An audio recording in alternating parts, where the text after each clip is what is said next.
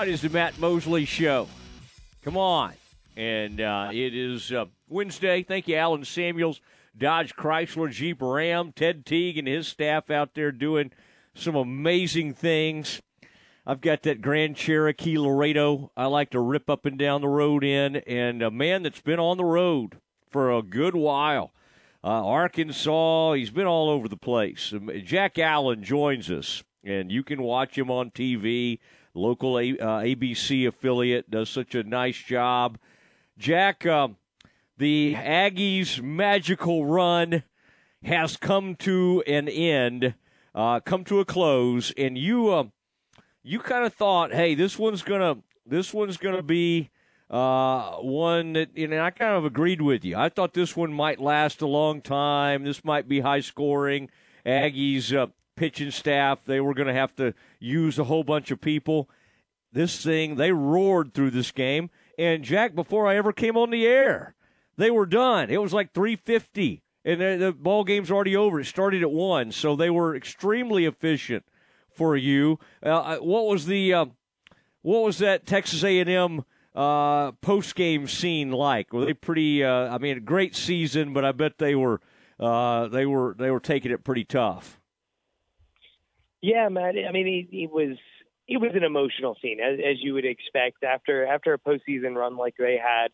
For it to come to an end the way it did, where it just never felt like they were in it. I mean, they gave up that three-run home run in the first inning, and, you know, fell behind 4-0 really quick, and it never felt like they could get something going. And so the writing was on the wall from probably the fourth or fifth inning, and just the way that it just taxed on and kept going, you could just see the faces in the dugout. I was standing right there next to the dugout, and it just, as the game wore on, you could see that the life just started to get sucked away from them as Sanders kept pitching. He just kept sitting them down, and they just never could get the life they needed to get back into that one. Well, I do kind of like when you show us the view that you have down there. And you're doing it not in a braggadocious way, but you're kind of down there right in the camera pit. I mean, where they have you. Now, Jack, there's got to be a ton of people who sign up to cover this thing, so I got to respect you and KXXV for the kind of the shots that you have. How cool is that to be at such a? Now this one guy keeps jumping up in front of you with the NCAA photo vest. I would get mad at him if I were you. But what is that? What's that scene like? Being able to peer into the clubhouse, and how much chatter? I'm sure the A&M wasn't talking a whole lot today, but when you're down there in the College World Series, is there a whole bunch of hollering chatter going on, or is it pretty businesslike? What's that like down there, being that close to the action? Yeah, man. I mean, I think it's a lot more businesslike than you'd think, especially A&M. A&M was very, very business, very methodical all season long. That's part of Jim Schlossnagel's approach, is that whole like one pitch at a time, stay focused, focus on what's right ahead of you. And you kind of get that sense as you're standing next to them, compared to I was standing next to the Arkansas dugout last night, and that, you know, of course they were putting up 10+ runs against Auburn, but it was a little bit more of an energetic, you know, let's get the momentum going, let's get the crowd into it, turning around, doing that kind of stuff. Whereas, so A&M was just a lot more businesslike, and part of that's also they were playing at 1:00. The energy here in Omaha definitely goes up for those late games, because there's a lot more people just from Omaha who show up for those late games. The crowds are a lot more boisterous, so I don't know if A&M would have played later, if it would have been a different story, but it was very methodical and businesslike in the dugout. And I will say, Schloss was starting to tear into that umpire a little bit about that strike zone. He was asking, did I catch the plate? Did I catch the plate? You know, but it's a cool sight to see, and a really cool venue to watch a game. Yeah. I like when you kind of, you were referencing during the game at some point, OU hits that 3-run homer, and like you said, it kind of put things away. Oh, by the way, were you in the ballpark for that record homer? Was that last night? I'm trying to think when I saw that. It was like 4:14 or something like that. The longest home run ever in that ballpark. in Omaha? You know the one I'm talking about? I don't think I was in there for it. Okay. Yeah. That was a towering shot, and I was amazed by that. Now, who were you referencing when you said those MCC boys will always get you? Now, because I'm very aware that Arkansas has a shortstop, and they also have a coach. Of course, it's Mitch Thompson's brother. But what was the MCC connection there?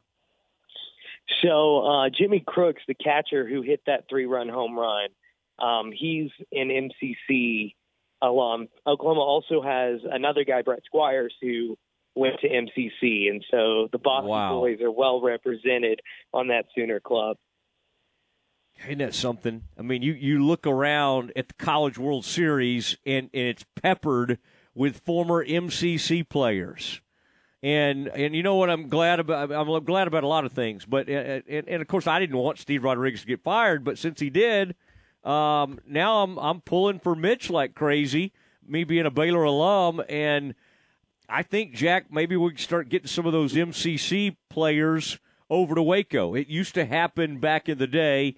I think Mitch will be looking to do that. Talking to Jack Allen, KXXV, he's right there on that scene in Omaha.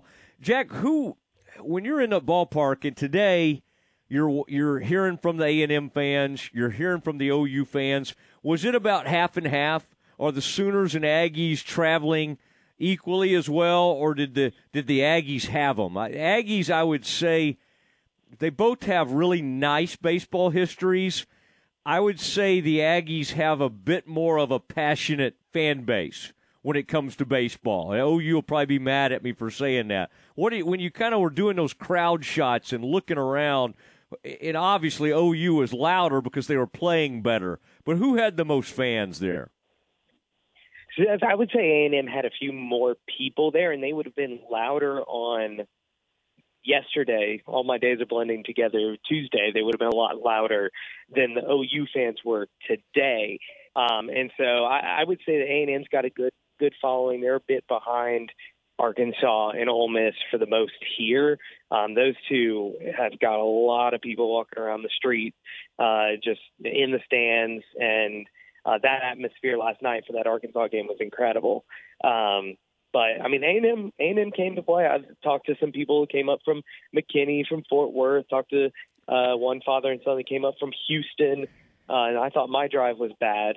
I can't imagine coming all the way from Houston, but the 12th man was very well represented here in Omaha. Jack, what was the drive? Give us the how many hours was it? So it ended up being 13 for me. I left at 7 o'clock Monday night and got to Omaha at about 8 o'clock Tuesday morning. Man, and now you got to turn around and do it again, although you kind of like the road. I've seen you out there. You like tweeting about it and getting some of the things out there. That A&M team, what an interesting and what a great season it was. Palish is a guy I've been extremely impressed with from Stanford. They brought in, I think Claunch was a transfer as well, the catcher. I think I'm right about that. I don't know. They had several transfers. Yeah, he went to Oregon State. That's it, yeah. I mean, it seemed like after the game, looking at some of those comments, and you were there and you were videoing some of this, it seems like even those transfers who are only going to get 1 year at Texas A&M just truly felt a part of that scene and feel like Aggies. Did you get that sense? Because the it really almost seemed some of those quotes I was reading, it bordered on, just devastation for those players. And, of course, it was right after the game. But isn't that amazing, Jack, when you think about somebody having 2 or 3 other years at a different program, and then they show up, and yet they feel like they've been there forever. Did you get that sense being around that Texas A&M team?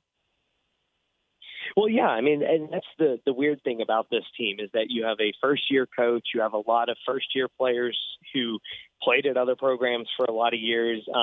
Just kind of that was the way that Coach Lossnagel really rebuilt this team so quickly, was he brought in a few of those kind of grad transfer veteran players out of the portal and used them to sort of solidify the pieces that were already there. And I mean, Joy Clonch was crying on the podium, or at least tearing up, as he was giving some of his responses today. And so there was definitely that buy-in. And that's kind of what happens as you go on a run like they did. I mean, you think back mid-February, you didn't even know if they were going to make the SEC tournament the way they were playing, but then they kind of turned it around. And when you go on a run like they did, that group was very tight-knit. They were very close. And it makes it for an emotional ending when it does come to an end. You know, what's it going to be like tonight on the 6 o'clock news? Are you've got all your stuff put together, and are you going to do kind of a live hit and then send it to your package and where all your highlights are shown that you were able to shoot down there by the dugout and all of that? Well, we're not actually allowed to shoot, you know, with our fancy cameras and all of that because of the NCAA rules. They're always the big party poopers. So we got to pull stuff from the feed. You know how it is. It's just like March Madness. It's a mess. But, you know, obviously we'll be bringing you everything from the game. You can hear some of those quotes. We'll have a lot more at 10 as well. So, yeah, definitely a lot to watch out for over there on 25 News. Boy, I love that channel, 25. Been watching it for years, and Jack has just put his head down lately. He's been at several baseball tournaments. Then he'll show up somewhere else. He's been all over Texas and now all over the country. So, Jack, I really appreciate it, and have a great broadcast. And then stop by Rocco's before you leave town. I've been very curious watching that Jell-O shot board they have over there. It's a big competition between Ole Miss and Arkansas fans. Everybody else got lapped. But run over there. I know you're not a big drinker, but run, because you went to Harding, so I assume you don't drink that much. But go over there and maybe have one Jell-O shot so you can just be part of the action, okay? Hey, I got to support my Omaha somehow. I got a lot of friends back in Arkansas that are going to need me to pull my weight. I like it. Thank you, Jack. We'll talk to you soon. All right. Appreciate y'all. All right. There he goes. Jack Allen, KXXV.